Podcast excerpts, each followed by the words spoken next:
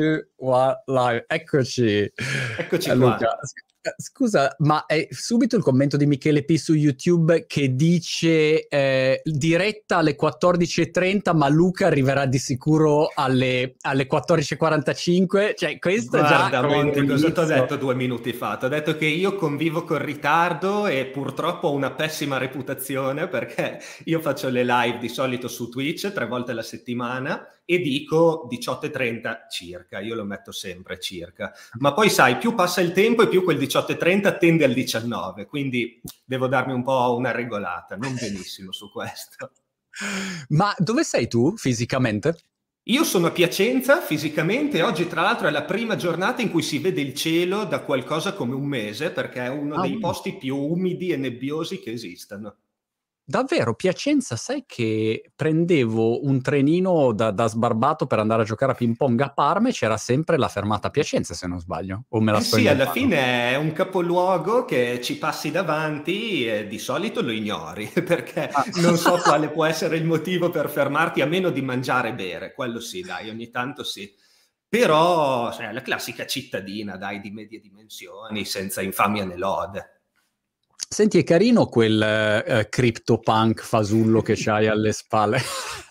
Come fasullo, guarda che è una copia unica, è questo floor price 1000 iter come minimo, è la, la, il più richiesto di tutti, te l'ho detto, siamo una community di pazzi, una community di pazzi che si inventa le peggio cose e non sa neanche più cosa inventarsi tra un po', secondo me. Stamattina, a proposito di pazzia furiosa, Um, ero, mi sono alzato presto, non, sono, non riuscivo tanto a dormire, no, mi sono messo lì, ho fatto un po' delle mie robe e poi mi sono impallinato a guardare un'intervista di Azim Azar, che è uno che mi piace, fa una newsletter si chiama Exponential View, parla sempre di intelligenza artificiale, ha intervistato Do, Do Quo, il fondatore di Terra, ok? Che personaggio!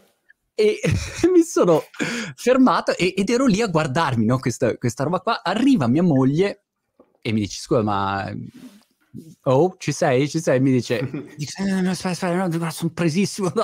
Eh, ma cosa, scusa, cosa, stai guardando? Stai, non so, le, guardando sul Covid, le notizie dell'Inghilterra? No, no, sto guardando, guarda, Do Quo, eh, che, che, è un pazzo furioso, mi sembra un fenomeno. E lei mi ha guardato proprio come dire, cioè non c'è più speranza, l'abbiamo persa. io, io, l'ho conosciuto anche di persona perché eh. ero andato a Lisbona non tanto tempo fa ad un evento di, di Cosmos, che è una delle chain che mi interessano di più in questo periodo, e c'era anche lui perché subito dopo si doveva incontrare con Daniele Sesta, che è un altro dei personaggi di spicco del mondo DeFi di, di questo periodo, e, e quindi è capitato Cadabra, lì. Magic Money. Proprio lui, proprio lui, uno degli innovatori, secondo me, più geni e folli contemporaneamente, che secondo me devi essere entrambe le cose e ho provato a fermarlo, ma lui era sempre, aveva un telefono in mano, la 24 ore nell'altro, aveva due energumeni giganti di fianco che lo scortavano dappertutto. Ho detto, guarda, io non so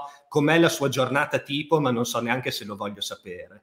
Però è uno di quelli che ti sembra proprio su un altro pianeta. Eh riguardo a qualsiasi cosa. Se, sempre lui, perché poi sai che uno parte e, e, entra nel rabbit hole di YouTube e inizi, capito, e continua a suggerirti, allora se hai visto un video te ne suggerisce da 3000. Ho visto la sua intervista dove ad un certo punto gli chiedono Senti, ma cosa pensi della regolamentazione degli Stati Uniti? Eh, non sei preoccupato? A me non interessa gli Stati Uniti, francamente come non ti interessa? Non è la mia giurisdizione. No, ma cioè, proprio a me il mercato nostro, cioè, chi se ne frega. Detto, wow, questo non lo senti spesso, perché di solito, anzi, no, beh, vediamo, parliamo con il regolatore, però dall'altro lato... Guarda eh, lui da quel punto di vista ah. lì ha, ha, veramente due attributi così perché non so se poi sai la storia che mh, la SEC gli era andata a rompere le scatole Mm. Era, doveva andare a parlare sul palco, gli hanno dato il paper. Esattamente, okay. esattamente. Doveva andare a parlare di, di Terra, insomma, delle, delle novità del, dei suoi protocolli. E mentre saliva proprio al Messari, che era un evento sempre di, di, settore molto importante, è arrivato lì lo scagnozzo della SEC che gli ha fatto la diffida, gli ha iniziato a dire così. E lui, sai cosa ha fatto? Gli ha fatto causa alla SEC. Ha detto, tac, beccatevi questo, non potete permettervi di, di, fare così, adesso vi faccio causa e ha, ha, creato un caso mediatico proprio perché secondo lui non era, cioè stavano cercando di, di, di esercitare potere laddove non ce l'hanno, cioè fuori dalla loro giurisdizione. E lui punta molto su questa cosa, lui è contro lo strapotere dei regolatori e quelli che secondo lui sono gli abusi di potere che poi vogliono provare ad esercitare.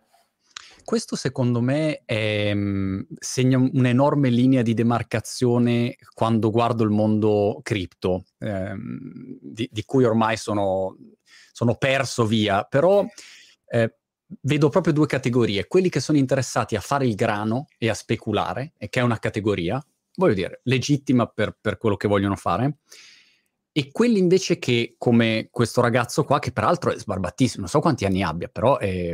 Eh, non ha età, lui è una di quelle persone che non ha età. Non riesce a dire, però direi che ha 25 anni, non so, è uno così. Eh, dovrebbe essere sulla trentina, se non, okay. se non sbaglio. Giù di lì, più o meno tolleranza del 20% okay. facciamo. E Flor. Eh, però ecco, gente così che, o come Vitalik, che dici questo non è a, fare questo gioco per un fatto economico, è qua per fare una rivoluzione, per cambiare, perché non gli sta bene come funziona ad oggi un meccanismo, che può essere un meccanismo finanziario, nel suo caso dice noi vogliamo essere, Terra vuole essere la, la moneta eh, del, del, futuro, una moneta decentralizzata, però eh, è quella l'enorme differenza. Alcuni personaggi, siccome siamo abituati, secondo me, non so cosa ne pensi tu, però siamo abituati sempre a pensare che uno abbia un motivo no, economico, allora vuol fare i soldi, però io vedo un sacco di gente che, a parte che è già ricca, quindi alcuni, sono miliardari alcuni, quindi per, non, è, non hanno bisogno di fare soldi, però hanno una motivazione diversa e questo lo trovo pazzescamente interessante, ecco. Ma guarda, io credo che mm, chi poi è, è, qui solo per fare soldi tendenzialmente dura poco. È una meteora che sì, magari riesce anche a farli, però poi scompare dalla scena e di solito non, non lascia nulla per cui viene ricordato, non lascia nulla di, di utile di buono, diciamo. E poi c'è chi veramente innova, come appunto lui, Daniele, ma tanti altri nomi si potrebbero fare anche a livello più piccolo di non persone che per forza hanno creato protocolli di quella portata, che appunto hanno queste idee, no? Loro cercano di concretizzare idee e nel mondo cripto, come hai detto anche tu, è più facile che mai poi concretizzare un'idea, perché c'è una community enorme. Se tu fai vedere che vali vieni subito supportato anche economicamente, vieni circondato poi da persone del settore che ti spingono, ti aiutano e mm, alla fine ti fanno realizzare in un modo o nell'altro quello che hai in mente. Se tu hai pensiero positivo e sei appunto positivo e poi i soldi vengono da sé, perché certo. se uno riesce a realizzare cose del genere è impossibile che non diventi ricco perché di fatto sono protocolli che poi muovono miliardi, creano comunque aziende enormi, sono, cioè, guarda il caso di CZ, tu l'hai anche conosciuto, io non so come hai fatto, tra l'altro sei riuscito a portarcelo in Italia, ma è pazzesco il suo caso di, di quanto capitale ha messo da parte in così poco tempo, perché sì. quando pensi che ha un net worth di 100 miliardi e Binance è nato quattro anni fa, cioè proprio completamente incredibile. incredibile, incredibile. ma la, secondo e, me i prossimi grandi miliardari verranno tutti dal settore cripto. Cioè, Mi sento di dire questo con ragionevole certezza. Sì, sì, concordo in pieno, anche perché quale asset ti dà, capito, un ritorno di 50, 100 per, 1000 per, così non è che ce ne siano tanti realisticamente. E qua eh, invece poi sai, progetti... Sì. Al di là proprio del ritorno in sé del singolo asset, è proprio la, la, possibilità di crescita che chi vuole fare, cioè chi vuole creare, innovare, fare impresa, creare un suo protocollo, hai a disposizione enormi liquidità, hai a disposizione una community che è tra la più potente al mondo, secondo me, e quindi veramente riesci a fare le cose con una velocità che nel mondo tradizionale te la sogni siamo sì. veramente nella stanza dello spirito e del tempo, nel mondo è pazzesco. L'altra cosa che noto, e, e, e mm, mi sento sempre vecchissimo quando parlo di queste cose, però oggi ho visto peraltro che ho, ho, aperto l'account Twitter nel 2006, Belin, ho detto mamma mia, cioè tra un po' sono qua, mi presento con le stampelle alla prossima chiacchierata. Però la cosa che noto che è drammaticamente diversa da diciamo Web 2 e Web 3, per quanto poi le, le sigle fanno sempre ridere, ci sono mille discussioni che uno potrebbe fare su questo, però Web 2 tu facevi il tuo progetto, io e te ci mettiamo insieme, facciamo la nostra startup, troviamo qualche investitore, dopodiché o la vendiamo o ci quotiamo in borsa, però diciamo creiamo il nostro business, la community è una community di clienti che comprano questo prodotto, arrivederci, grazie. Questo era il meccanismo. Qua invece la community è il progetto, per cui come dire, l'investimento personale non è solo che a me piace, non lo so, Alchemix, eh, poi voglio una tua opinione per su Alchemix, ma eh, cioè io faccio parte del progetto, mi piglio il token eh, Alchemix e sono parte interessata a far sì che quel progetto funzioni. Quindi lo sposo e, e, e infatti il caso che poi loro hanno avuto, che gli utenti hanno ridato i soldi, è incredibile, cioè non esiste che, lo so, Nike c'ha un problema, ti manda dei soldi per sbaglio e dici guarda mi ridai i soldi, sì sì va bene te li ridò, arrivederci, grazie, capito? Invece sì, sì, è un effetto è un community pazzesco. È vero, è vero, ma poi se tu prendi proprio come caso studio la finanza decentralizzata, che a mio parere è quel settore più, come dire, più, più interessante da tutti i punti di vista, soprattutto quello pratico, perché poi sì, ci sono mille mila casi d'uso, ma alla fine quelli veramente che trainano sono pochi e la finanza decentralizzata è in testa. E fai il paragone magari con la finanza tradizionale e vedi quanto è più facile e più snello creare un tuo protocollo lì sopra, perché se tu crei un protocollo fatto bene, se tu crei un exchange, supponiamo, una piattaforma dove puoi scambiare, scambiare token, con una dinamica nuova che ti è venuta in mente, tu puoi prendere il protocollo già esistente, lo, lo forchi, quindi lo, lo, cloni, diciamo, fai quelle modifiche che secondo te sono da fare, crei il tuo token, trovi il modo di lanciarlo sul mercato e raccogliere liquidità e poi è semplice perché gli utenti, se vedono che il tuo progetto è migliore,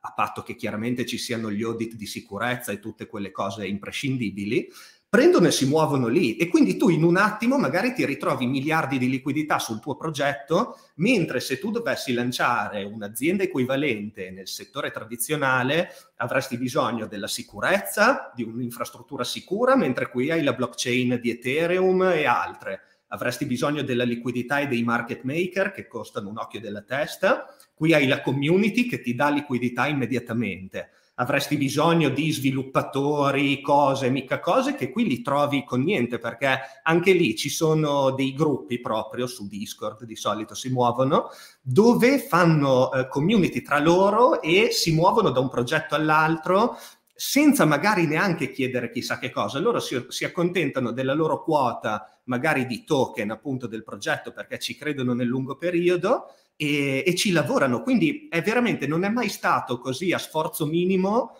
la sì. possibilità di creare un, un nuovo protocollo, una, di concretizzare una nuova idea e soprattutto di portarla a, al raggiungimento di tantissime persone. E questo combinandolo col fatto che si parla sempre di sistemi aperti, perché tutto ciò che è on-chain, o quasi, diciamo, cioè, dovrebbe essere così, a volte non lo è, ma dovrebbe esserlo, è open source, quindi a disposizione di tutti. Cioè io prendo, faccio le mie modifiche, faccio la mia proposta, L'innovazione va a una velocità folle in questo modo sì. e ovviamente dove non c'è tutto ciò si rimane indietro, non c'è paragone proprio. Ho, ho miliardi di, mi hai aperto miliardi di finestre di, di, robe che ti voglio chiedere, che ne sai cento miliardi di volte più di me di questi argomenti, io sono solamente un, un dilettante professionista eh, appassionato e, e, e curioso. Eh, volevo chiederti questo, ma... Uh, ad esempio, no, ti facevo questa riflessione.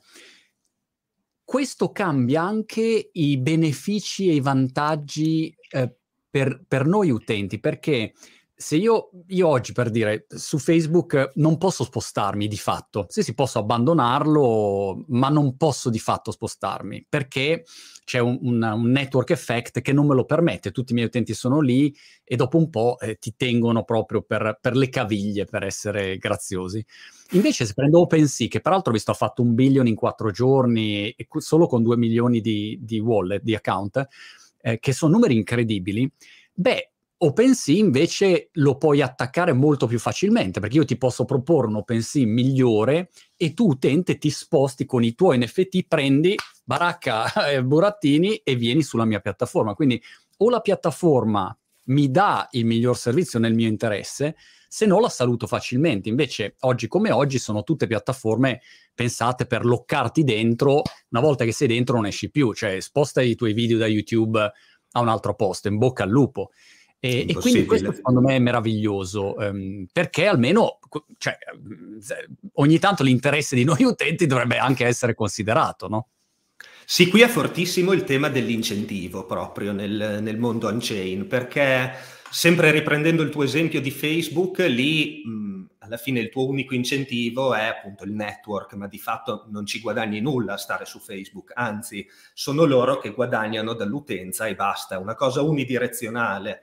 Mentre eh, dal, dal, punto di vista di un, um, un'infrastruttura aperta on-chain come quella che è la DeFi, anche OpenSea, il mondo degli NFT, c'è un fortissimo tema di incentivo, nel senso che l'utente va dove ha l'incentivo maggiore ad andare. E questo incentivo spesso è anche economico. Quindi dove eh, c'è una rendita più alta se si parla della DeFi a parità di rischi, se si parla di NFT, facendo l'esempio proprio di OpenSea, hanno recentemente lanciato eh, LuxRare, si chiama, non so se l'hai visto, è un altro, un altro portale molto simile, cambiano le, le, strutture di commissioni, le royalty, anche lì c'è un token che viene dato a chi interagisce con la piattaforma e di fatto hanno fatto un bootstrapping, una fase di lancio molto partecipata, ma perché veramente ci vuole un attimo, non hai nessun tipo di vincolo, non hai hai la libera scelta. L'unica, l'unica, cosa che forse hanno in comune col mondo centralizzato è che eh, beh, di fatto ci vuole l'alternativa migliore. Spesso succede che quando si crea una piattaforma e quella piattaforma supera la massa critica e diventa di fatto la, mono, ha un po' il monopolio della situazione,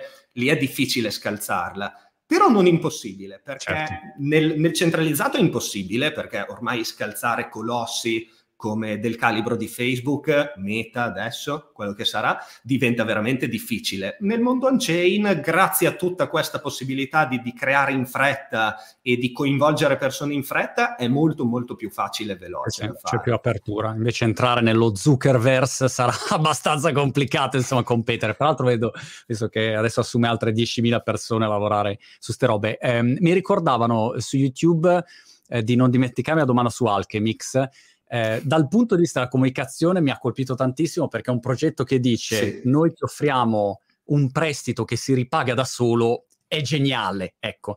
Poi ho visto un'intervista con il founder, uno dei founder Snoopy Purple, non so, c'ha un nome clamoroso così, eh, su Bankless, che mi piace come podcast, anche se a volte proprio non capisco nulla di quello che, che dicono, non riesco a stargli dietro tecnicamente, però eh, mi ha colpito, ecco, visto che adesso esce la versione 2, co- come lo valuti un progetto così? E poi ne volevo approfittare per capire anche con la marea di fuffa che c'è, purtroppo anche quali sono i parametri che usi per capire se un progetto è, è valido, ha senso, se invece è proprio roba da scammaroli?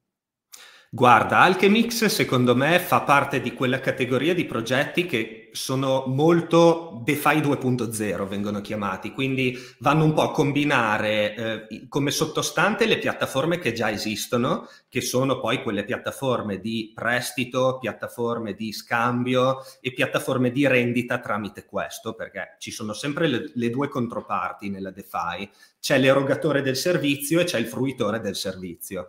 Nel caso, ad esempio, del, del, lending, abbiamo colui che presta e colui che chiede il prestito. A differenza del modello centralizzato, non abbiamo l'intermediario, l'istituto di credito, la clearing house del caso, ma abbiamo del software, degli, questi smart contract che eseguono auto, in autonomia totale le, le operazioni che, per cui sono stati programmati.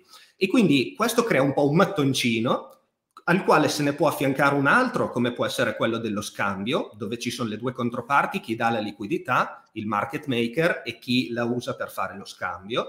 Poi tu le puoi combinare, quindi puoi dire, bene, io vado a dare liquidità, ottengo una sorta di, chiamiamola ricevuta della mia liquidità, che è un token, anche quello, token LP viene chiamato, dove LP sta proprio per liquidity provider, e questo token, che di per sé è un token che genera interesse, genera valore, lo posso utilizzare come collaterale altrove. Questa è stata la svolta che, ma non solo Alchemix, anche ad esempio eh, i progetti di Daniele, per dirne altri, sono un po' il livello superiore, lo strato superiore, che per costruirlo devi avere già uno strato inferiore sicuro e funzionante, quindi il prestito e lo scambio soprattutto. E da lì poi ci puoi costruire quelli che io chiamo categorie, le, le, i protocolli di asset management, dove tu investitore in sostanza puoi andare a depositare liquidità e queste piattaforme ti vanno a massimizzare la rendita secondo delle loro strategie interne che di solito vanno proprio a combinare diversi asset che si chiamano vengono chiamati yield generating asset, sono asset che crescono di valore nel tempo grazie alla piattaforma che li eroga, che poi è la piattaforma sottostante, e si possono utilizzare in altro modo. Il caso del prestito che si paga da solo è uno di questi tu utilizzi un asset che genera valore come collaterale, prendi un prestito su di esso, ma nel frattempo quel collaterale ti va a generare valore, il valore va a, ricav- a ripagare di fatto il prestito e a un certo punto tu non hai più bisogno neanche no. di, di, restituire la liquidità che hai preso. E questo, se ci pensi, va a aprire, non so, infinite possibilità, perché combinare così tanto i protocolli DeFi da un lato espone a rischi che non vanno mai sottostimati, sì. perché più metti insieme cose, più il rischio cigno nero aumenta, l'inaspettato ti può capitare da un momento all'altro e se c'è una forte interconnessione, sai, basta un battito d'ali di una farfalla, per usare una metafora che ti va a scatenare un putiferio, però da un punto di vista sia di investitore ti apre n possibilità se sai valutare i rischi e se sai allocare le risorse in maniera consapevole. Dall'altro punto di vista, da sviluppatore, ti apre ancora più possibilità di creare altre cose su quelle che già ci sono, andando a aggiungere altri mattoncini a questo, lo chiamano proprio DeFi Lego, proprio sì. perché è, è estremamente componibile. E questo, come dicevi tu, apre le porte anche a infiniti scam, perché su tutti quei settori che poi vanno in trend, la DeFi, gli NFT, i token, il gaming, metaversi in quest'ultimo periodo. Sai, si creano di tutto, di quelle piattaforme il cui unico scopo è sfruttare il trend, l'hype del momento per catturare capitale di chi dice, ah guarda c'è un nuovo progetto che lancia oggi, mi ha promesso la luna e allora via, buttiamoci questo cippino, come lo chiamo io, no? un tac, un, un, po' buttiamoci qualcosa e, e alla fine loro poi non, non, deliverano niente di quello che dovrebbero fare e va a finire che, che scammano, quindi che, che scompaiono oppure certo. si lasciano morire lentamente e di fatto lasciano l'investitore con niente in mano. Bisogna fare molta attenzione lì perché... Sai, non è facile, soprattutto per un nuovo arrivato che non sa bene come muoversi.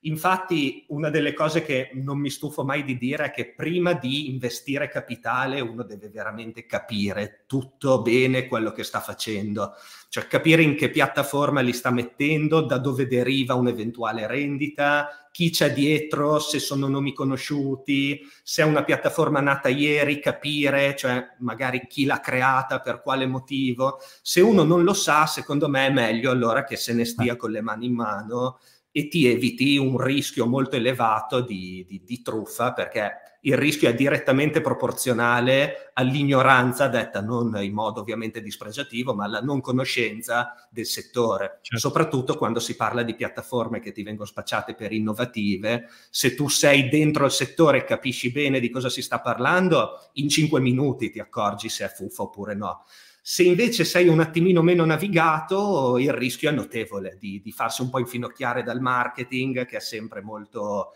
ti, ti lucida bene la mela d'oro, poi dentro è marcia. Chiaro. Uh, ricordo ovviamente che questo, com'è che si dice in termini tecnici, non è un consiglio di investimento, non è Not un... financial advice. No financial advice, no financial advice, esatto. quindi è una chiacchierata per fare il punto su, su questi argomenti. E, ehm, però è, è, ovvio che quando uno vede i ritorni del, dei tuoi soldi lasciati in banca che sono segno negativo e poi vai su terra, eh, Anchor, scusami, che non so, ti dà il 19%, quello che è, o altre piattaforme dove i ritorni sono ancora più alti, dici, wow, ma questa roba qua. Dall'altro lato però ti, ti giro due preoccupazioni eh, che ve- vedo venire sempre fuori e, e anch'io stesso ce l'ho approcciandomi a questo mondo, dico, mm. La prima è il discorso ovviamente della regolamentazione. Guardavo una delle mille interviste di Michael Saylor e lui dice, ma uh, adesso c'è la SEC che chiaramente ha detto, Bitcoin va bene perché è property e ci siamo, quello um, non c'è problema. Però tutto il mondo di FI non va bene perché non c'è KYC e, e via, è la lunga lista di tutte le tematiche. Quindi quello che faremo in sostanza sarà Uh, un enforcement dove ti, ti, ti, chiudiamo, ecco, quantomeno chiudiamo per quello che gli Stati Uniti possono fare. Però diciamo è chiaro che col peso mondiale del dollaro e il peso degli Stati Uniti è ovvio che se gli Stati Uniti chiudono, eh, Biden chiama Draghi e dice oh chiudere anche in Italia e poi ne chiama altri 10, quindi ovviamente non è come la Cina che chiude solo lei, ma eh, quindi c'è questo certo. aspetto qua. E uno dice qual è la soluzione? E, e Michael Saylor dice la soluzione è che o la piattaforma di turno Terra uh, diventa banca, cioè quindi ha la licenza di, di una banca, um, o in un qualche modo, come dire, rispetta tutti i requisiti, che però cambierebbe anche un po' alcuni funzionamenti, alcune dinamiche forse. Ecco, come la vedi tu? Ma guarda, io credo che la regolamentazione sia un tema molto importante, ma um, fino a un certo punto, nel senso, io credo che regolamenteranno sì, ma regolamenteranno soprattutto gli exchange, perché di fatto sono aziende, e le stablecoin, che sono un po' i due punti critici, lato riciclaggio, lato un po' tutto quello che è il flusso no, di capitali che arriva dall'euro, dal dollaro, dal, dal resto delle valute ed entra in questo mondo oscuro che sono le cripto. Quello che succede all'interno del mondo cripto è impossibile regolamentarlo, perché tu puoi dire a un investitore istituzionale, quindi a una banca, a un fondo, tu non puoi usare la DeFi perché non riusciamo a fare KYC, AML, tutte quelle procedure lì. E per questo motivo, tra l'altro, si stanno creando piattaforme DeFi che implementano queste funzionalità che sono, diciamo, delle DeFi tra virgolette, sono permissioned, quindi sono, hanno una barriera all'ingresso dove tu devi fare KYC AML e poi ah. seguono ah. il flusso del capitale. Scu- Però fammi, da lì... Scusa, Luca se ti interrompo, mm. Fam, fammi un esempio di, di una, una, di queste piattaforme che eh, ha... Ad esempio Aave ha fatto okay. la sua, sta facendo la sua versione, mi pare si chiami ARC, doveva chiamarsi Aave Pro, adesso si dovrebbe chiamare ARC, e di fatto quello che fanno è implementare, è fare quello che fa Aave, quindi è un prestito di fatto decentralizzato, lending e borrowing, ma con un un gate all'ingresso, con un KYC all'ingresso. Okay. Quindi tu per utilizzarla devi identificarti, devi dire io sono il fondo di investimento ABC, ho tot capitale. Foto col passaporto e via. Esattamente, via. questo è il mio address, utilizza quello che arriva da qui è il mio e tu tracci tutti i movimenti che vengono fatti, ti fanno la reportistica compliante, eccetera, eccetera. Però arrivare a regolamentare la DeFi, cioè è, è utopico, è completamente utopico è giusto andare a cercare di regolamentare laddove è possibile e sensato, perché anche il sensato è importante. Regolamentare le stablecoin lo capisco, perché non è possibile che arriva uno a caso e ti crea delle stablecoin sul dollaro, poi magari non fa, certo. non, non, è trasparente, non sai dov'è il sottostante, ti palleggia tra il, i paesi esotici per evitare le giurisdizioni e così via. L'exchange uguale, cioè non, è, non ha senso che possa esistere un'azienda che eh, ti cambia euro con bitcoin, non ti fa la, la verifica dell'identità e non fa la, le procedure di antiriciclaggio, perché lì ti spalanca le porte veramente al, sì. a traffici illeciti.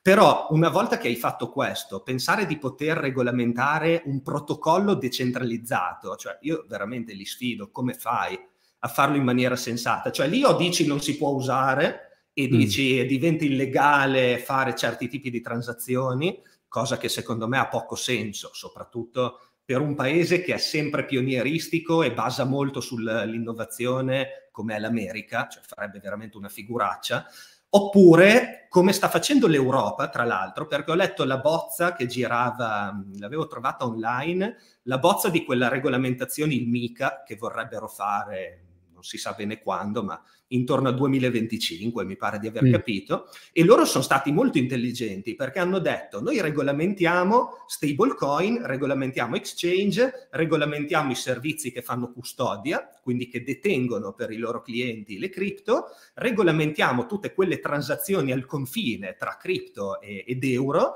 però la DeFi, tutto ciò che accade sul ledger e on-chain, laddove non, non c'è un'azienda di mezzo, lo, cioè lo, lo, consideriamo, ne prendiamo atto, ma non è che iniziamo a dire questo lo puoi fare, questo no, questo lo, questa piattaforma no. va bene, quest'altra non va bene, perché di fatto si sono resi conto che non, non ha senso. Cioè, quello che rischi di fare è andare a mh, mm, rendere l'esperienza utente negativa, cioè ad allontanare l'utente, o bianco o nero in questo caso, secondo me, non c'è tanto da mettere paletti. Mm. Poi la DeFi va a una velocità tale che tu crei la regolamentazione, magari dici, bene, questa piattaforma l'ho inquadrata, funziona così, tac. Creiamo la regolamentazione che con i tempi della burocrazia ci metti degli anni, nel frattempo ne sono già nate altre 45 di piattaforme, certo. quindi cosa fai? Le insegui? Diventa una corsa sì. È, è, un elefante che cerca sì. di correre dietro a una Ferrari. Assolutamente. Stavo pensando, Luca, che forse mh, succederà magari come, come è successo mh, con, col file sharing, che all'inizio era ovviamente illegale, e tutto il mondo della musica e del del, dell'intrattenimento, diceva ecco basta, piratano dappertutto, ti ricordi c'erano le campagne dove eri un bastardo sì. assassino, se rubi, col, sei un... Non scaricheresti mai un film, sì, mi ricordo. Mai. E la, la nonnina arrestata, c'aveva i mule che stava andando, no ma era di mio figlio, e, e tutte queste scene diciamo di terrorismo per poi arrivare a delle piattaforme a, tipo Apple Store o, o Spotify che alla fine dei conti ti, ti, garantiscono che tu lo puoi fare a un prezzo molto basso, no? Quindi questo era un po' il concetto.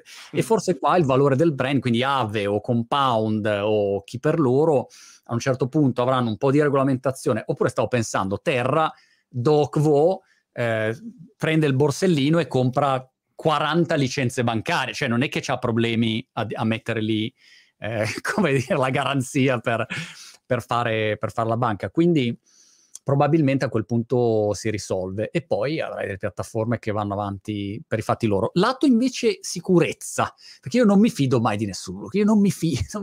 Non Guarda, mi fido, il miglior mai, punto di partenza, non puoi partire da un presupposto migliore. Ok, ok, io non mi fido mai e quindi ragiono sempre così, dico ah wow, ritorni fantastici, però nel momento in cui io deposito i miei bitcoin, Ethereum, quello che è, da qualche parte, già questo mi mette un po' di non so. E allora dico, ma questi chi sono? E se poi, e se poi, e se poi? E allora stavo guardando anche le, le assicurazioni, visto che sono nate, ehm, che, che, però anche non è facilissimo dire, vabbè, c'è l'assicurazione, ma poi come, come funziona? Co- com- che consiglio dai, ecco, per... Eh, quando affronti il tema della, della, sicurezza per far sì che non perdi magari tutti i tuoi risparmiucci cripto cose? Tendenzialmente più un ritorno è alto, più ci sono rischi. Quella è un po' la regola da cui partire. Quindi Ma se vedi un ritorno... Diciamo, i rischi principali che tu vedi quali sono? I rischi principali nel, nel, mondo della finanza decentralizzata sono un po' di due tipi. C'è il rischio sistemico, che è quello un po' comune a tutte e contiene di fatto la possibilità che ci siano dei bug all'interno, la possibilità che nel codice ci sia una falla che qualcuno da fuori può utilizzare per fare un'operazione malevola, perché di fatto il codice è lì sulla blockchain, mm. è open source, chiunque lo può leggere e quindi è come, facendo un paragone, è come se tu avessi una mappa di, dei sotterranei della banca dove si trova il cavò, tutte le strade e che sia disponibile a tutti. Quindi uno la guarda e dice, ma guarda, se passo di lì non mi vede nessuno, non c'è la telecamera, oppure quel muro lì è sottile, lo posso rompere. Ecco, allo stesso modo un hacker, se vede la possibilità nel codice di, di, di utilizzare una falla, magari per fare un attacco di un certo tipo, che io non ho la più pallida idea perché di competenze di programmazione non ne ho, però dice, beh, caspita, aspetta che ci provo, ci prova e magari lo fa. E questo è un rischio comune a tutti i protocolli, soprattutto sui linguaggi come Solidity, che è il linguaggio di Ethereum, perché di fatto Solidity è un linguaggio di programmazione che si definisce Turing Complete. ovvero mm. di fatto gli puoi far fare qualsiasi cosa, diciamo, non ci sono particolari limiti. Questo è bello dal punto di vista dello sviluppo e dell'innovazione, ma comporta poi dei rischi da, da non sottovalutare perché tu riesci a fare anche manomissioni e è difficile, diciamo, formalizzare la sicurezza di uno smart contract. Puoi avere anche 10 audit, ma la certezza non ce l'hai mai. Però, scusami, um, alcune uh, non so, tipo, magari dico una cazzata, però Nexo, Celsius, dicono noi siamo assicurati, abbiamo l'assicurazione. Se ci ciulano il grano, eh, comunque siamo coperti, insomma, ti copriamo quello che è. O appunto alcune assicurazioni ho visto e dico, ah, se tu depositi, non so, sull'AIDO, allora io ti, ti copro i tuoi sì, sì, sì. Che, che...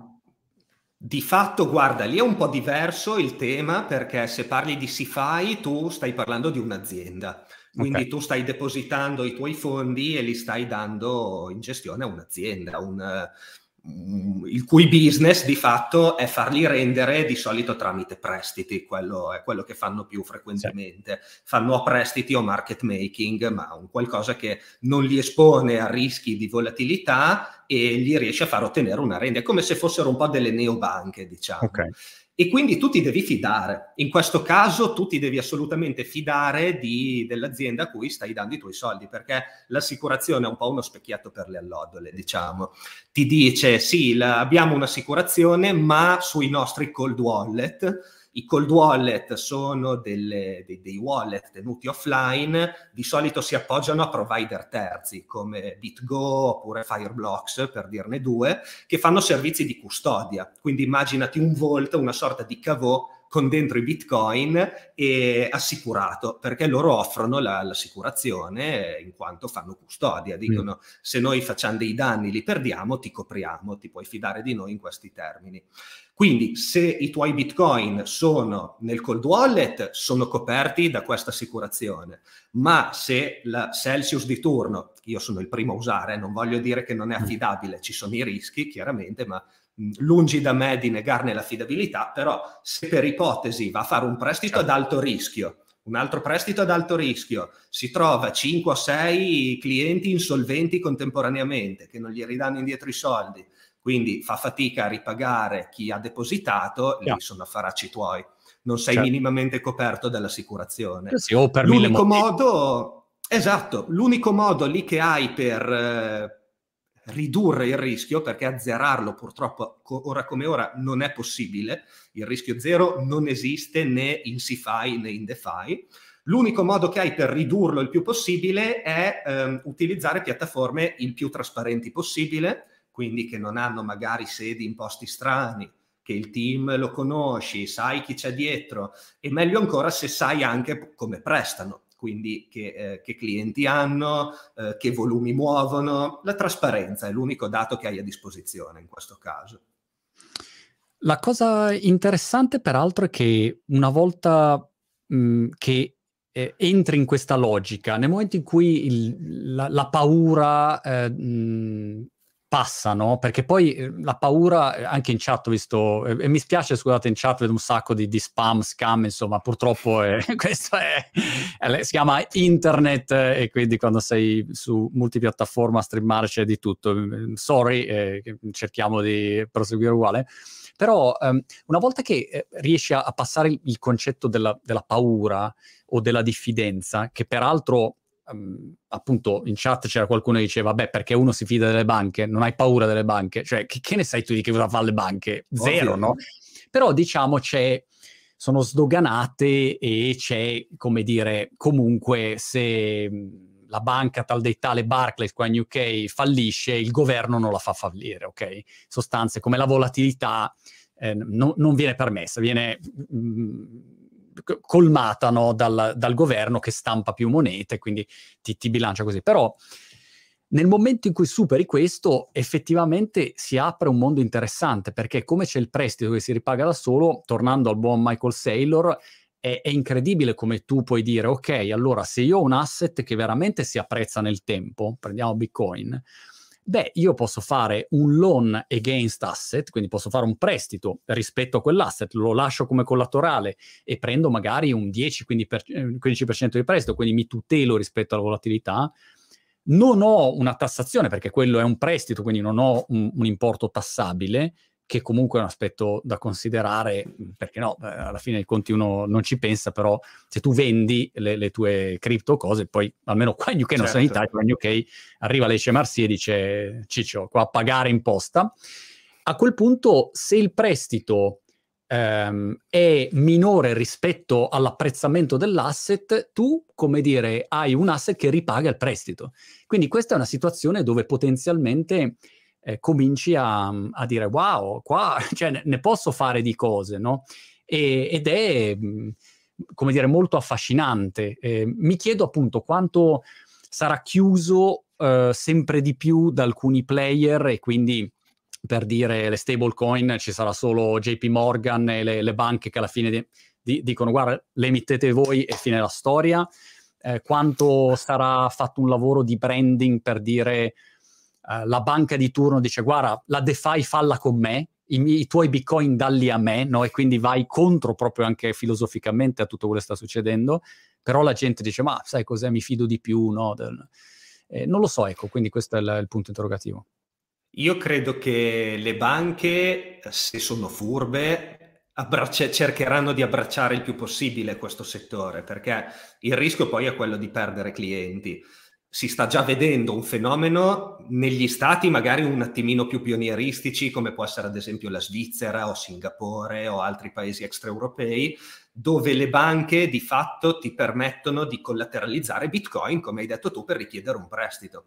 È un servizio tutto sommato non particolarmente elaborato, cioè l'unica cosa che manca in alcuni stati è proprio una normativa da seguire, cioè capire qual è faccio io banca, io istituto di credito, mettermi in regola e poter offrire un servizio del genere. Ma perché le banche si picchierebbero, secondo me, per poter offrire servizi su, sulle cripto, ma anche servizi di prestito. Figurati se avessero la capacità di, di offrire le rendite della DeFi. La prima banca che lo fa con le garanzie che una banca dovrebbe avere, quindi la copertura, ehm, il, l'FDIC americano, le, le coperture assicurative, capita, credo che si mangerebbe i clienti di tutte le altre in men che non si dica, perché offre un prodotto competitivissimo. Quindi questo secondo me è un tema, quello delle banche che devono cercare di, cioè cercheranno di inserirsi nel settore. Che sia bene o male, ovviamente è male, perché la, la DeFi rimane tale se la parte de, la, la decentralizzazione rimane, se va in pasto alle banche chiaramente non è più decentralizzata. Però sai, lì è un tema di scelta, un tema di alternativa. Come sempre noi possiamo scegliere cosa fare, noi possiamo scegliere se assumerci un certo tipo di rischio, il rischio della custodia in primis, quindi di tenere i nostri bitcoin su un wallet, oppure tenere le chiavi private, il seed, gestirlo in maniera sicura, oppure depositarli su un exchange, avere nome utente e password e un support a cui scrivere se succede qualcosa. È la stessa cosa il, la banca eh, magari ti offrirà più garanzie, ti offrirà più tutela, però sicuramente si prende la spetta sul rendimento e in seconda battuta lo andrà un po' a centralizzare. Quindi sicuramente ci sarà il tentativo, ma io penso che non ci sarà un monopolio, perché comunque io vedo sempre più persone che cioè vedo il tema del, della capacità di investire in autonomia e di gestire il proprio capitale in autonomia, quindi studiando educazione finanziaria, studiando il come, come funzionano le varie cose e il diventare un po' indipendente dalla figura del consulente finanziario che di solito è sempre stato, diciamo, il riferimento a cui dare in mano i tuoi soldi se vuoi investire. È bello, secondo me, che questo tema diventi, cioè sia portato mh, all'attenzione di più persone possibile, perché bisognerebbe studiare di più innanzitutto educazione finanziaria, capire cosa vuol dire investire il proprio capitale, capire quando lo si investe i rischi, quindi approfondire, non fermarsi alla superficie, guardare solo il rendimento e dire vabbè dai andiamo, eh, buttiamoci a pesce, freghiamocene di tutto. E, e così avremo la capacità di scegliere, di dire bene io faccio in autonomia con certi rischi che comprendo, che riesco a gestire perché conosco abbastanza l'argomento e massimizzo la flessibilità, il guadagno, eccetera, eccetera, però ho delle responsabilità sul mio capitale. Altrimenti scelgo la, la, la via semplice, tra virgolette, e come al solito mi, mi fido di qualcuno e rimango nel mondo tradizionale con sì le dinamiche della DeFi, ma io magari manco lo so, eh, lo sa la banca perché la usa, ma io deposito i fondi in banca e voglio saperne il certo. meno possibile. Ci sarà sempre, credo, questo dualismo tra il Però... voler assumersi i rischi e il voler invece fidarsi di qualcuno che si assume i rischi per noi e in cambio io gli do la sua parte. Però hai ragione, almeno c'è la scelta. Io penso che io sono nato nel, negli anni 70, no? quindi dico, cioè io eh, in 50 anni non ho mai avuto la possibilità di scegliere la proprietà, in sostanza, di, di essere proprietario ehm, de, dei miei soldi realmente, no? E quindi questo secondo me è notevole. Poi uno può dire, ma mh, la massa vuole avere il cold wallet in casa e avere la chiave privata. Eh, e puoi fare mille discorsi su questo, è come dire, ma la, una persona normale vuole gestirsi il suo server di posta, no, eh, va tutto in cloud, però almeno hai la scelta, puoi dire lo faccio o esatto. non faccio. E, e, questo per me, il tema della proprietà è il motivo forse per cui mh, il mondo degli NFT per me sono così impallinato e ti dicevo, c'ho, c'ho il mio progettino che, che, che mh, mi piace tanto, insomma non vedo l'ora di lanciarlo, però eh, perché il concetto che la proprietà è tua, cioè se, se io vedo mio figlio gioca a Minecraft, si fa un mazzo così per costruire delle robe che non sono sue. Cioè, domattina smette, basta, ha perso tutto. Invece, se quelli fossero NFT, li prende, li sposta e va da un'altra parte con suoi, le sue cose, i blocchetti, eccetera. E, e, oppure i contenuti. Noi facciamo video, non so, su, su, YouTube. Di fatto quei video non sono nostri, no? Cioè, questa è la verità. Eh, sono ospitati da una piattaforma che sta lì e fa quello che vuole e questo non ha senso. E per cui il concetto della proprietà, ridare alle persone il concetto di proprietà, secondo me è ma è totalmente rivoluzionario. Poi uno può dire la gente se ne fregherà oppure no. Vabbè, vediamo, intanto dammi la possibilità e poi decidiamo. Ecco, non so come, come la vedi tu. Assolutamente. Sì, sì, guarda, il tema proprio della, della proprietà dei, dei, propri beni è ciò che, diciamo, ha fatto da, da primo fattore di, di, slancio a livello mondiale, di, di la narrativa principale verso Bitcoin e cripto, perché di fatto quando tu depositi il tuo capitale in banca, tu hai un credito, ma non è che i soldi sono tuoi, cioè i soldi sono della banca e poi tu hai una componente di fiducia verso quella banca lì. Ti devi fidare che se tu glieli vai, vai a prelevare te li ridà, che se tu glieli depositi ci fanno cose che non sono a rischio e che la banca non fallisca, che abbia una, una struttura e un modo di operare che non la faccia fallire.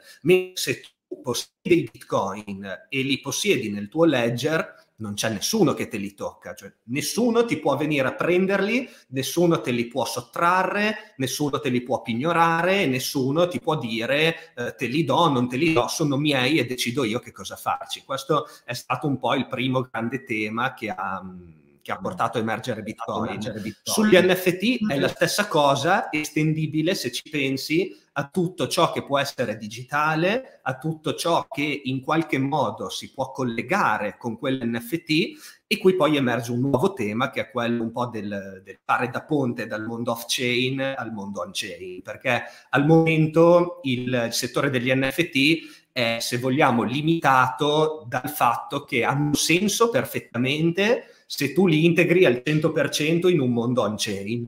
Quindi se tu fai, hai il CryptoPunk, ha il suo valore simbolico e, e, pertanto è come se fosse un'opera d'arte nativa on-chain. Ma se tu hai il Picasso, l'altro quadro e dici ci faccio l'NFT ed è mio, chiaramente hai un tema poi di, di ponte tra il Picasso fisico e l'NFT quindi in qualche modo devi, devi, andare a sopperire a questo gap.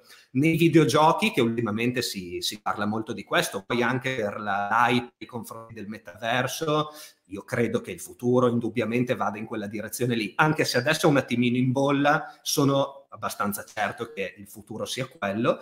Eh, si parla di, di, di, terre virtuali, si parla di asset virtuali, però il fatto è che dipendono sempre da un, un provider, diciamo. Tu hai sì asset virtuale su Ethereum, però se hai la land su The Sandbox, la land su Decentraland, Se poi Decentraland scompare, certo è un, stiamo certo. parlando di estremi, però tu di fatto hai un NFT legato a quel progetto lì, quindi a un certo punto il suo valore dipende anche da quello.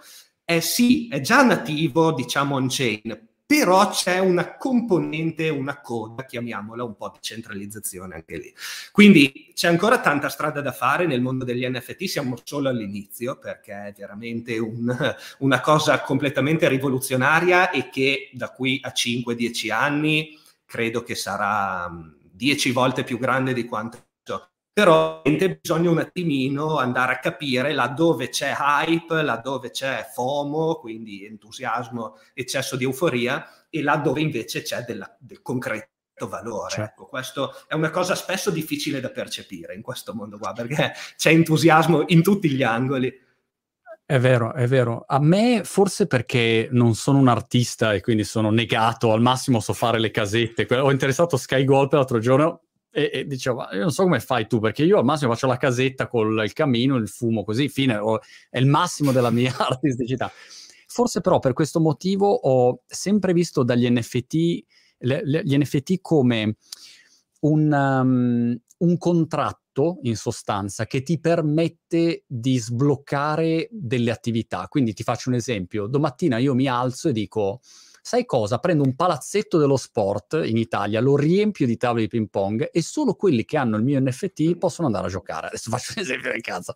Così come certo. ci sono quelli che dicono, hai col mio NFT puoi venire a tutti i parti, non so, Friends with Benefit, oppure puoi entrare nel club esclusivo, puoi venire nella palestra. Però l'enorme differenza è che in questo caso io non sto pagando un NFT e poi eh, quando ho finito di usare quel servizio eh, come l'abbonamento a Netflix ho pagato, arrivederci, è stato un costo. No, è un investimento, cioè io compro un asset, se quella palestra di turno o quel club cresce di popolarità, la gente vuole esserci, io vado sull'OpenSea di turno e rivendo il mio NFT. Magari riprendo la stessa cifra, magari il valore è andato su e guadagno di più, o magari perdo dei soldi, è come vendere un seconda mano di qualcosa. Però almeno ho un, un qualcosa che, che è mio e quindi cambia un po' la dinamica di quello che puoi fare. Gli eventi, ecco, cioè io faccio un evento e solo quelli che hanno gli FT, le, le NFT vengono, quindi ha ah, tanti valori. Quello è un caso d'uso estremamente concreto, eh? se tu eh, fai cioè, i ticket sotto forma di NFT, lì è, lo dimostri in un attimo l'autenticità eh. e lo dimostri senza un server centrale che te lo deve dimostrare. Che è figo, sì. anche come profilo. Immaginati, io guardo i mondi più tecnici, però pensa uno che cerca lavoro come esperto SEO, adesso faccio un esempio stupido, beh, magari hai fatto 10 eventi SEO di formazione, cioè degli NFT mm. che dimostrano che tu ce l'hai quella roba lì. Quindi quando io mando il mio curriculum, dice Connect Wallet, fammi vedere i tuoi NFT. Dico, ah, ok, questo qua ha fatto 10 eh, eventi, poi magari ogni evento potrebbe rilasciarti degli NFT, diciamo, di certificazione, dicendo no, l'ha fatto proprio, non è solo passato e beveva la Coca-Cola, l'ha, l'ha, l'ha partecipato per davvero cioè si apre un mondo completamente diverso, ecco. E però ad oggi uno dice, ah, NFT, io ti dico, quando ho parlato un po' dicendo lanciami NFT, la gente si è messa a ridere. Monti, ma cosa fai tu? Pirla, NFT, dai, fai NFT. Eh, però vedrai invece, io invece è una roba che farò da qua a, ai, ai, prossimi vent'anni, no, 15 anni. Cioè Indubbiamente è, un settore che deve ancora tantissimo crescere, ha ancora tantissimo da dimostrare. Come un po' tutte le innovazioni si attraversano diverse fasi, si attraversa quella fase iniziale dove magari ci sono pochi casi d'uso e si tende a esagerarli, quindi si tende a dire eh, come nel 2017 token, tokenizziamo tutto, adesso NFT, facciamo NFT su qualsiasi cosa. Poi, insomma, si ridimensiona il tutto e nel tempo il valore emerge e rimane poi dove, dove non c'è valore si tende a scomparire, dove c'è valore invece eh, rimane. Il tema dell'identità digitale è un tema, secondo me, da, da non sottovalutare, sì. è assolutamente interessante dal punto di vista dell'NFT. Figurati che anche andando un po' più, forse un po' più filosofico, un movimento molto sentito nella community di, degli utilizzatori degli, degli, NFT è quello delle cosiddette profile pictures, quindi le, le, gli avatar, diciamo le foto profilo sotto forma di NFT, perché loro vanno a confrontare la, la cosiddetta identity by choice, cioè un'identità che ti scegli tu, contro la lotteria genetica che non te la scegli tu, quindi tu sei fatto in un certo modo, ma non l'hai scelto tu, diciamo. Mentre online tu ti puoi creare la tua identità tramite questi NFT che sono unici, perché di fatto è io ce l'ho, di fatto è digitale, è verificabile, non ce l'hai anche tu perché il tuo è falso, se ce l'hai identico, e quindi diventa un po' la mia identità online, su quello che può essere un social network, un metaverso, là dove ci sarà l'avatar, e poi si aggiunge anche tutto quello che hai detto tu, quindi le competenze, il, cioè una sorta di curriculum fatto eh, tramite proprio NFT che tu puoi, con quelli hai l'unicità o la limitatezza nel caso in cui è una serie, la proprietà dimostrabile e l'autenticità soprattutto. Quindi con quelle tre cose lì ci puoi fare veramente di ogni. E l'altra categoria di NFT invece destinata sicuramente a crescere è quella dei, quelli io li chiamo NFT produttivi, quindi quelli che ti rendono qualcosa in qualche modo, come può essere una, una terra digitale per l'appunto, in un metaverso che prenderà piede, c'è una componente di speculazione chiaramente, perché se poi quel metaverso lì non prende piede, c'è il rischio che quella terra ti valga poco niente, esattamente come se acquisti una casa, che ne so, in Piacenza e tra tre anni varrà un terzo probabilmente perché non se la fila nessuno. E, ehm, e quindi di fatto tu quell'asset stai un po' speculando sulla crescita della popolarità del metaverso, ma nel frattempo se poi di fatto c'è interesse per quel metaverso lì, tu la puoi affittare, ci puoi fare cose all'interno, ci puoi utilizzare, ci puoi costruire, puoi creare dei giochi con delle dinamiche economiche interne, cioè è veramente un mondo non banale. Io a volte sì. leggo quando si parla di metaversi si tende sempre a dire ci estingueremo, adesso tutto digitale, che schifo, però cioè, il mondo sta andando in quella direzione lì, volenti o nolenti. Quindi è un tema di adattamento, è un tema di andare a vedere quello che di fatto accadrà. Non, eh, opporsi non ha senso, bisogna capire dove c'è follia e dove invece c'è di fatto quello che sarà il futuro, capirlo, studiarlo e cercare di, di abbracciarlo e andare in quella direzione lì. Tanto ci siamo a prendere che lo vogliamo o no.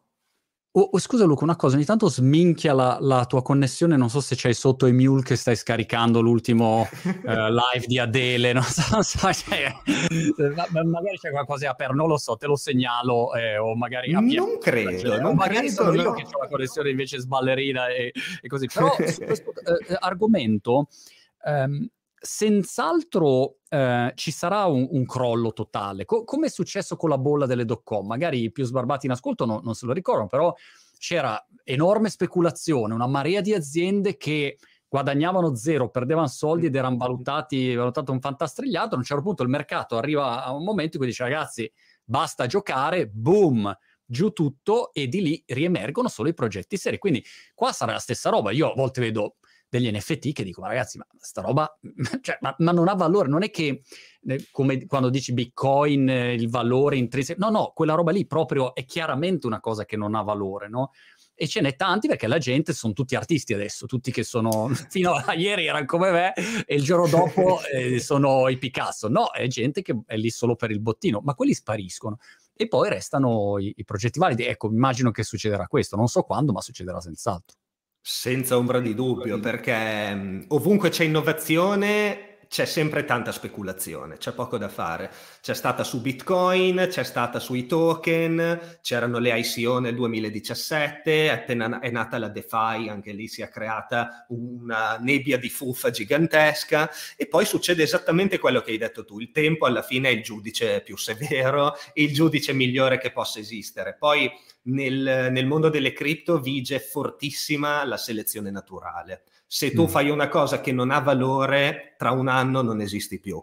Se invece tu crei del valore, tra un anno esisti ti sei anche tanto arricchito, molto probabilmente, ma soprattutto hai portato valore, cioè quella è la cosa importante.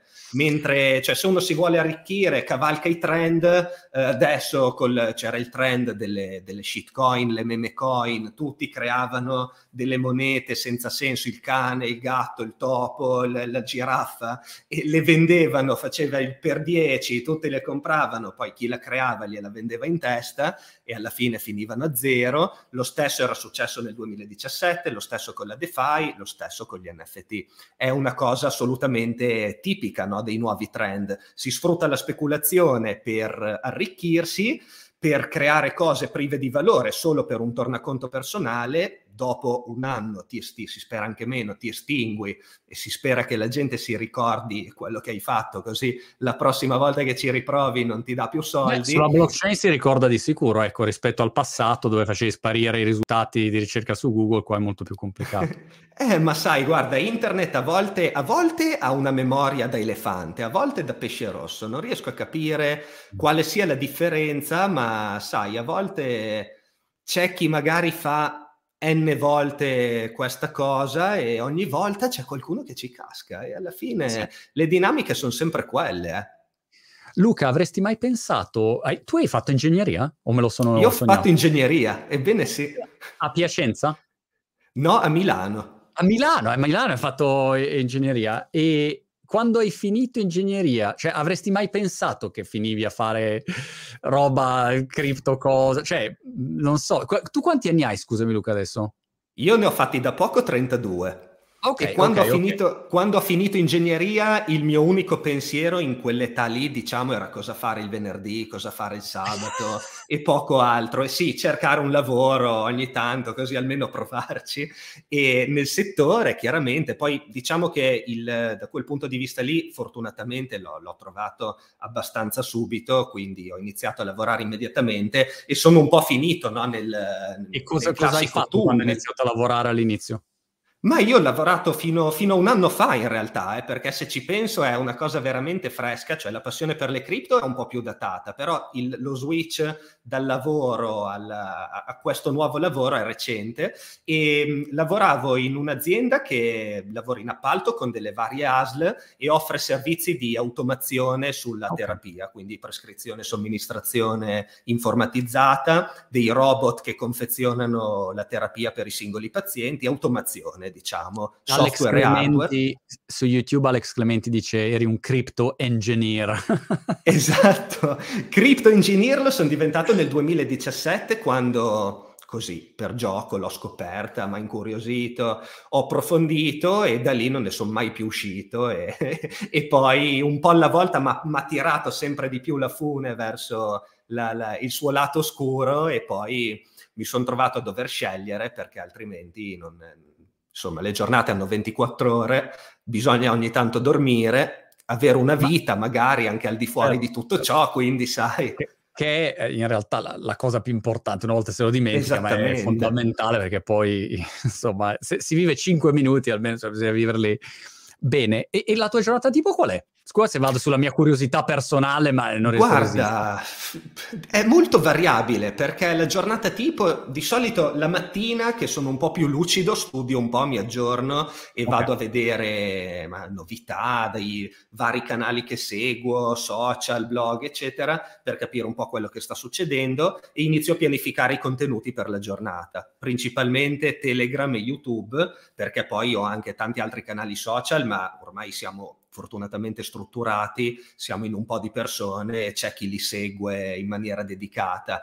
Adesso abbiamo anche creato il sito web che vuole essere un po' un collettore di, di tutti i contenuti, un punto di partenza per chi Ho vuole visto, è appena uscito, nuovo di pacca. Esatto, due giorni, no, quattro, gio- quattro giorni sono già passati, tempo che veramente non, non ho più il concetto del tempo in questo periodo e, e quindi è un po' pianificazione la mattina, esecuzione al pomeriggio, diciamo, quindi girare il video, le cose che richiedono un po' po' meno sforzo tendo a farle poi nel pomeriggio. Poi ci ah. sono saltuariamente magari call, rispondere alle mail, una cosa e l'altra, coordinarci internamente, ma le, le attività principali sono di pianificazione dei contenuti, quelle che mi sono tenuto io, e di creazione dei contenuti, anche perché se uno inizia a fare poi 10.000 cose le fa male. Chiaro. Ma il tuo modello di business nuovo, quindi mm, qual è? Diciamo un, po' di ADV, un po' di vendita di infoprodotti, una cosa Ma del guarda, genere? Di fatto eh, la, la, il grosso è sempre la, la, parte marketing, diciamo, quindi affiliazioni, sponsorizzazioni e simili, e poi c'è la parte eh, dedicata alla, alla formazione. Abbiamo un formatore interno, e adesso ne, ne stiamo anche cercando un altro perché c'è veramente tanta domanda, e facciamo formazioni one to one, però. Abbiamo oh. scelto questo veicolo perché mm, non sono un grande fan del videocorso, diciamo, secondo me cioè, io preferisco l'informazione video darla sempre gratuitamente e anche la, la maggior qualità possibile. Poi se uno magari ha quel dubbio, quella domanda, vuole fare quel passo in più, dici io voglio essere seguito, voglio interfacciarmi con qualcuno, cosa che purtroppo con un videocorso non riusciresti comunque, allora lì si offre il contenuto premium che è il tempo di un'altra persona esperta alla fine che ti, ti risponde alle domande e va a colmare quella che è la tua lacuna. Purtroppo con un infoprodotto è difficile perché sai, ne puoi fare anche 100, i più approfonditi possibile, ma ci sarà sempre quel qualcuno che dice, oh caspita, però questa virgola io non l'ho capita, a me interessava quello, e allora te non lo chiede. E effettivamente sta avendo molto successo proprio per questo. Cosa che mi fa piacere perché vuol dire che la gente ha voglia di studiare ed approfondire. Ah, e vedrai sempre di più, insomma, devo dire che io più studio e meno ci capisco, cioè più studio e più mi rendo conto di non capire niente, niente. A volte arrivo sui progetti e dico, non riesco assolutamente a capire che cazzo fanno quelli, non riesco proprio a capire, il mio cervello si ferma completamente. Ma Senti, guarda, ma, ma eh, bisognerebbe non... avere una panoramica a 360 gradi, cioè impossibile, anch'io a volte dico bene, sono sul pezzo, ho visto questo e poi mi giro, dico, ah, ma mi sono perso tutta quest'altra cosa. È, è, così, è, è, a volte veramente... E poi va veloce, veloce, veloce, veloce, veloce. Uh, è, apparso il nome di, di Plan B nei, nei, commenti, non tra i commentatori, ma qualcuno l'ha evocato, analista anonimo olandese, almeno io non ho mai visto in faccia, non so se sia nota la faccia di Plan B, eh, che, che ha ciccato clamorosamente la sua previsione secondo alcuni, secondo altri invece no, siamo ancora nella fascia, che però è una fasciona grande, insomma, quella che lui prevede. E lui ha anche e... il plan C, il plan D e il plan E, ce li ha tutti. Il plan C da, da McDonald's, il plan D. E, ehm, chi è che segue? Perché, per dire, adesso, a parte la previsione più o meno sbagliata, però io ho visto un po' di, di, di interviste che ha fatto, insomma, senz'altro è una persona che ragiona in modo intelligente, così come Will Clemente, il wizard eh, de- degli analytics, ma eh, e ce n'è un tot. Tu hai, hai qualcuno che segui in particolare per, per mh, entrare più nel merito dal punto di vista anche dei modelli o di, di cose più tecniche? Ma guarda, ti dico, io non sono un grande fan de- dei modelli predittivi perché tendenzialmente okay. non funzionano. Quindi il, lo stock to flow, bellissimo modello, se lo applichi sul passato, sul futuro diventa un po' arte divinatoria. Se, cioè, a me piace seguire i tecnici, quindi chi lavora dietro i progetti chi sviluppa, chi costruisce, chi fa cose, non tanto chi fa le predizioni, perché quelle, sai, lasciano un po' il tempo che trovano, le può fare un po' chiunque secondo quello che è il suo, il suo sentimento, uno può dire, boh, questo progetto secondo me spaccherà un sacco, darti una serie di motivazioni certo. anche convincenti, ma poi di fatto non, ehm, è, è speculazione, quindi sì, qualcuno lo seguo, Plan B no perché mi ha bloccato perché lo prendevo in giro sul fatto che era troppo bullish, sì. mi ha bloccato su Twitter, sono riuscito a ottenere questo. Eh, per devi... me, io ci farei l'NFT di questo. Esatto, devi fare l'NFT, cioè, è geniale questo. Okay. Incredibile, però no, sì, seguo un po' di, di, diciamo, come può essere il Michael Saylor di turno e gli altri, ma da prendere un attimino filtrati, mentre seguo molto volentieri persone come Daniele, come Andre Crogne, come Do Kwon, come altre persone che sono direttamente coinvolte nei progetti e sono le fonti migliori, soprattutto su Twitter, che è ormai la mia unica fonte di, di, di, di notizie di aggiornamenti, sono le migliori fonti su quello che sta accadendo nel, nel panorama in cui loro lavorano in prima persona. Ciao. È pazzesco come Twitter, peraltro Jack Dorsey adesso è uscito, ho visto la notizia di stamattina che, sì. che faranno insomma di, di, tutto di più su, su Bitcoin, insomma lui è ormai um, devoto alla causa, ecco. Um, peraltro uno dei, dei, più grandi imprenditori al mondo tech, insomma, degli ultimi anni. Cioè, ah, sì. Eh, però è incredibile come Twitter, ti dicevo prima, eh, 2006 io sono entrato, era come probabilmente gli NFT, cioè incomprensibile. La gente diceva, ma che cazzo è sta roba, quei 140 carati, ma, ma che cosa, senso ha, esatto. mai userà, ma cosa servirà? Poi ha avuto un periodo, diciamo, di di vuoto totale. Io infatti ho smesso di usarlo clamorosamente, un po' come Clubhouse che ha fatto questo, questo vuoto totale. E poi però, siccome Twitter non, non, ha bannato appunto il mondo cripto come ha fatto Facebook, come ha fatto YouTube, eh, tutta la community si è, si è, ritrovata lì. E quindi oggi anch'io, cioè se voglio una notizia, boom, Twitter eh, evidentemente è avanti, è avanti un sacco. Però è incredibile come le piattaforme poi si, ma sai, Twitter ha, ha, dal lato suo, cioè la cosa che a me piace molto è che ti forza a essere sintetico, cioè non puoi scrivere il papirozzo che appena lo vedo a me viene il latte ai gomiti perché dico, oh mio Dio, adesso devo leggermelo tutto, non ho tempo né voglia, mentre lì trovi veramente un condensato di informazioni in pochi caratteri con la giusta dose di ironia, perché poi è diventato Beh. anche un luogo di meme, un luogo di... Cioè, è, è, mi piace proprio la, l'ambiente che che è diventato Twitter, cioè concentra un po' da un lato la conoscenza super condensata e diciamo è un po' come se fosse la, l'ufficio stampa ormai delle, anche delle aziende, dei personaggi politici, perché ormai tutti twittano e il tweet è a valenza ufficiale quasi, no? si vede si legge la notizia, si sente in tv, ha twittato questa cosa, cioè arriva prima il tweet e poi la notizia. E, e, poi appunto l'ambiente anche di, di goliardia, l'ambiente di, di, meme che si è creato, eh, ci si sta bene e questo poi è stato ciò che l'ha portato al successo, soprattutto nella nicchia cripto che è, ha bisogno di queste cose. Senti, eh, abbiamo già parlato un'ora e dieci, cioè ho, ho completamente perso la, il tempo. Vabbè, bisogna richiacchierare, ho miliardi di cose da, da chiederti, porca palle. Vabbè, mi, mi, comprerò un one-to-one per imparare qualcosa. Ma guarda, tu scrivimi, ci, ci, andiamo a bere un caffè, ci andiamo a mangiare qualcosa. Ma ehm, sto Ethereum 2, quando quando diavolo esce che Vitalik dice arriva, arriva, arriva, c'è il merge, il purge, il furge, il purge, il large, il rurge, ma quando esce sto Ethereum 2? Guarda, teoricamente sto, sto, benedetto merge che adesso l'hanno chiamato Bellatrix, gli hanno dato il nome Bellatrix all'aggiornamento, dovrebbe arrivare, dico dovrebbe perché il condizionale è d'obbligo nel, entro l'anno. Si speculava a metà anno, però io non credo sinceramente, anche perché di solito insomma i ritardi nello sviluppo di Ethereum sono noti, non, non, gliene faccio una colpa sinceramente, però sono noti. Arriverà, non ti so dire quando, non ne ho la più pallida idea. Spero entro l'anno, anche perché okay. è di vitale importanza come aggiornamento, perché di fatto ha un problema di, di scalabilità evidente che va risolto e quello lo aiuta a risolverlo. Non è il sacro graal, ma lo aiuta a risolverlo.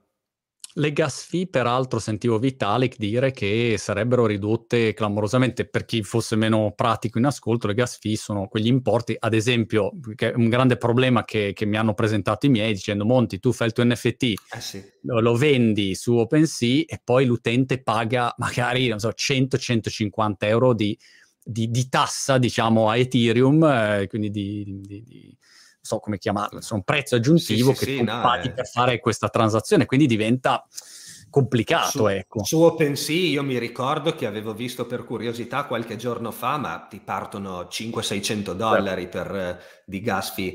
E sì. di fatto quelle ne ha, il merge in realtà non le andrà a, a, sanare già, perché lì ci vuole la fase successiva che è quella, lo sharding, dove in sostanza tu vai a creare tante chain parallele, shard vuol dire appunto frammento, e le fai un po' interagire tra loro in modo da snellire il carico complessivo della, della chain stessa, parallelizzandolo. E lì sì che avrai un bello snellimento perché comunque, insomma, scali. Quello di fatto sì. vuol dire scalare. È un risultato importante perché Ethereum alla fine è il golden standard in quanto a sicurezza e decentralizzazione Scalabilità chiaramente no, adesso c'è il tema dei layer 2 che sono un po' del, diciamo, degli strati superiori dove vai a portare il carico computazionale per evitare appunto di, di, di gravare troppo su, su, Ethereum stesso, quelli rimarranno secondo me perché sono assolutamente fondamentali, devono migliorare perché anche quelli adesso non è che abbiano dei costi irrisori talvolta e ci sono mm. alcune complicazioni tecniche nel loro utilizzo, ma adesso evitando di andare troppo nel tecnico, quelli ci saranno sempre, secondo me, rimarranno e nel frattempo, soprattutto nel periodo di transitorio, laddove Ethereum continua a essere utilizzato e sarà sempre più utilizzato, è fondamentale che si ragioni anche su una soluzione a, a breve e medio termine, non sia usare un'altra chain, perché sì, le altre esatto. chain hanno il loro perché, ognuna ha il suo ecosistema e tutto, ma Ethereum è Ethereum, cioè non, non c'è... Quello, infatti, me, quando parlando, parlando, un po' anche con, con i vari partner che, che, mi hanno dato, mi stanno dando una mano a fare il progettino NFT, devo dire che alla fine mi dice, eh, ok, ma Solana, perché non facciamo Polygon? Tu puoi fare tutto, però è come dire perché al posto di usare YouTube non usi PeerTube o, con tutto rispetto chiaramente per, per, le altre chain, però perché non usi un'altra piattaforma? Perché l'utenza e il grosso è lì e quindi questo è il problema sempre, no? Eh, eh, almeno che vedo dipende, io. Dipende da chi vuoi, mm, da che tipo di utenza vuoi puntare, perché ovviamente se vuoi puntare sul retail medio nostro non puoi andare su Ethereum, è proibitivo. C'è però di buono, se invece vuoi puntare, integrarti, diciamo, col grosso ecosistema e la liquidità che c'è su Ethereum, non hai alternative. C'è di buono che Ethereum, Polygon, BSC, Solana no, perché è un linguaggio diverso, ma sono tutte il mondo EVM, cioè Ethereum Virtual Machine, che il linguaggio di programmazione è lo stesso, tu fai delle piccole modifiche, compili lo smart contract su Ethereum, su Polygon, su BSC e ti cambia veramente poco e mm. riesci a raggiungere così un'utenza più ampia. Poi adesso che è facile saltare da una chain all'altra, sai, è, è, un limite che è meno sentito questo, secondo me. Dipende tutto da dove si vuole arrivare, cioè da chi si certo. punta. Se si punta appunto su un'utenza meramente retail che vede le gas fee e scappa, se fai un progetto su Ethereum non parte neanche. Se invece punti a... mentre se lo fai su Polygon, sai, è facile perché se acquisti un NFT a 10 dollari ne spendi 001 di gas fee, su Ethereum acquisti 10 dollari e ne spendi 500 di gas fee. Sarà il mio caso, vedi, vedi, come la mia visione è sempre di lungo periodo, io non facciamo mai nel breve periodo, cioè la mia visione, ne venderò tre di questi NFT, però poi da qua a cinque anni, quando le fee sono minori, la gente capisce, a quel punto poi invece ci arriveranno tutti. Ecco, questa, questa visione. Senti, eh, allora dai, do- dobbiamo scrollare un po' Vitali che digli dai sbrigati esatto. che siamo qua che ti aspettiamo. Esatto, dopo, dopo, lo chiamo Vitalik. Ma, eh, oppure Erron, anche ho intervistato Benjamin Minko. Eh, cioè, anche loro tante... stanno bellissime soluzioni, però mm. alla fine dei conti devi mettere insieme i pezzi giusti. Volevo chiederti un'ultima cosa. Ho, ho, giocato a tennis con un mio amico oggi e quando ci siamo seduti mi ha detto, ma guardato, e ha detto, Bitcoin is down, eh? Ah. Beh, come dire, ma avevi detto una cazzata? No, comunque parliamo spesso e io ho detto, guarda, c'è una rivoluzione in corso che cioè, la gente non vede, ma è una roba enorme.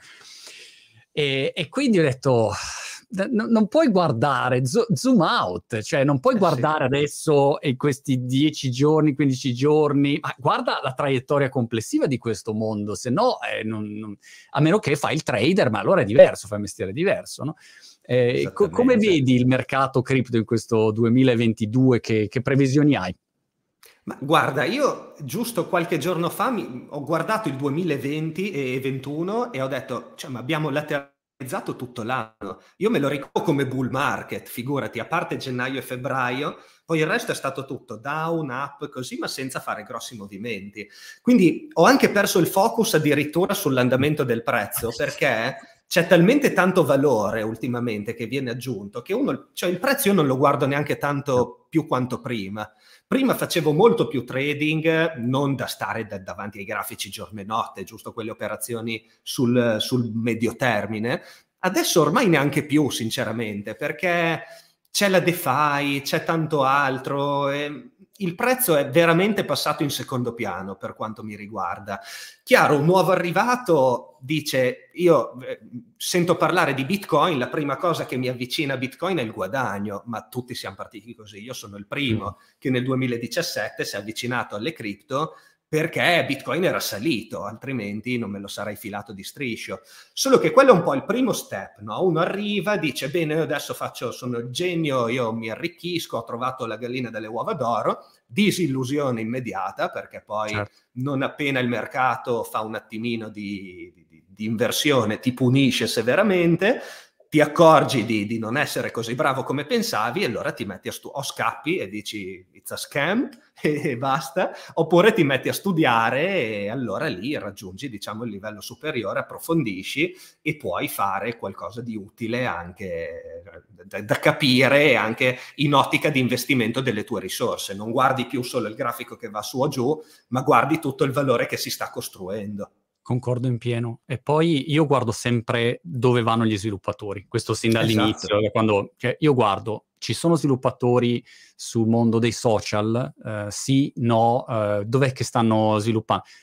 Cioè, il, il, movimento è in massa nel mondo cripto. Perché uno sviluppatore dovrebbe andare a lavorare da Google quando può fare un progetto suo è molto più libero, guadagna di più, fa quello che vuole, cambia il mondo, cioè, ma non c'è paragone, quindi c'è uno spostamento in massa e gli sviluppatori sono quelli che poi fanno gli strumenti, uno se lo dimentica, ma eh, se uno sviluppatore fa le piattaforme poi eh, prima o poi ci azzecchi e la usiamo tutti quella piattaforma lì. Quindi, di fatto, cioè, tu, tu hai davanti un sistema aperto e un sistema finanziario, cioè la prima volta che accade nella storia di rendere il mondo finanziario open source. È sempre stato close, closed source per definizione, proprio in mano a pochi, chiuso, barricato, con limiti. Tu adesso veramente lo sdogani totalmente, lo dai in pasto ai migliori geni, perché io se fossi un genio e sapessi sviluppare a livelli di, di, di Vitalico, di altri sviluppatori Web3, caspita, sarebbe il mio parco giochi, cioè certo. inizi veramente a dar sfogo alla tua immaginazione, alla tua um, abilità poi nel, nel concretizzarla e vai a creare cose folli al di là del tuo tornaconto personale che c'è sempre, perché se crei un protocollo di valore, tu vai a creare, cioè vai a fare, è, è progresso allo stato puro, cioè il, la finanza unita con un sistema aperto è un qualcosa di inarrestabile. Tutte le migliori menti vanno lì per forza, non, non c'è posto migliore dove possano andare, se ne rendono conto. Luca, ti chiudo con questo messaggino. Guarda che bello, che tenerezza. Elijah Disobey Made in Mind scrive su YouTube: Ho speso 10 euro solo per esprimervi la mia stima e sentire il mio nome pronunciato da Monti, che spero legga. Entrambi numero uno. Ciao, my friends. Elijah, Belen, chiedigli il rimborso, non dare, mettere, se non ce li voglio i, i, i, soldi, chiedi il rimborso a YouTube che c'era un sacco di soldi, si bastardi. Che si saranno presi il 40% tra l'altro. Esatto, si saranno presi il 40%, il 50%, quello che è. Ho visto il dato di quanto Apple ha distribuito agli sviluppatori dalla nascita dello, dell'App Store. Sei pronto? Vai, spara, sono pronto. 260 miliardi di dollari ha distribuito da quando è nato l'App Store. Eh, come percentuali ai vari sviluppatori. Pazzesco. Però... Questi sono, sono, sono, piattaforme enormi, e però se ci pensi... Ehm... Chissà quanto hanno guadagnato loro. Vabbè, cioè, no, beh, beh, loro valgono 3 trillion, insomma, valevano Trillions, 3 trillion. Sì, esatto. Però se, se, guardi spesso i numeri appunto della, della DeFi, cioè, sono numeri velocemente rispetto al mondo startuparo classico dove mm. dicevi ecco c'è uno unicorn, un'azienda che vale un billion, un miliardo, cioè qua ogni due minuti c'è un protocollo che, che raccoglie delle cifre pazzesche. Per sì, cui, sì. insomma, questo secondo me è molto importante. Luca, è stato veramente un piacere chiacchierare con te. Ti auguro insomma, un grande in bocca al lupo. Se passi da Brighton ci vediamo. Se passo da Piacenza a mangiare lo gnocco fritto, si mangia a Piacenza. Bravo, esatto. gnocco fritto, cavallo, un oh, po' di... Eh, da, da, mangiare e bere, stai tranquillo che, che, ci penso io. C'è qualcosa, c'è qualcosa di, di buono. E, mh, mm, grazie davvero e un saluto a tutti un abbraccio. Ciao Luca. Grazie a te Monti, è stato veramente un piacere. fammi sapere poi del tuo tuo progetto che sono curioso. Anche. Grande, grande. saremo in tre a prenderlo, spero che tu sia uno di quelli, magari metà prendilo. C'è eh, il mio amico Justin Khan che ha fatto Twitch e che ha lanciato Fractional, mi sembra si chiami, dove puoi comprare una parte eh, di NFT. Una parte di NFT. Quindi se non lo vuoi prendere tutto, prendi un pezzettino. O se no sto sveglio magari un sabato notte alle esatto. 5 quando le gas fee sono più basse e vado lì. per risparmiare. Grande Luca. A presto. Ciao ciao. Ciao!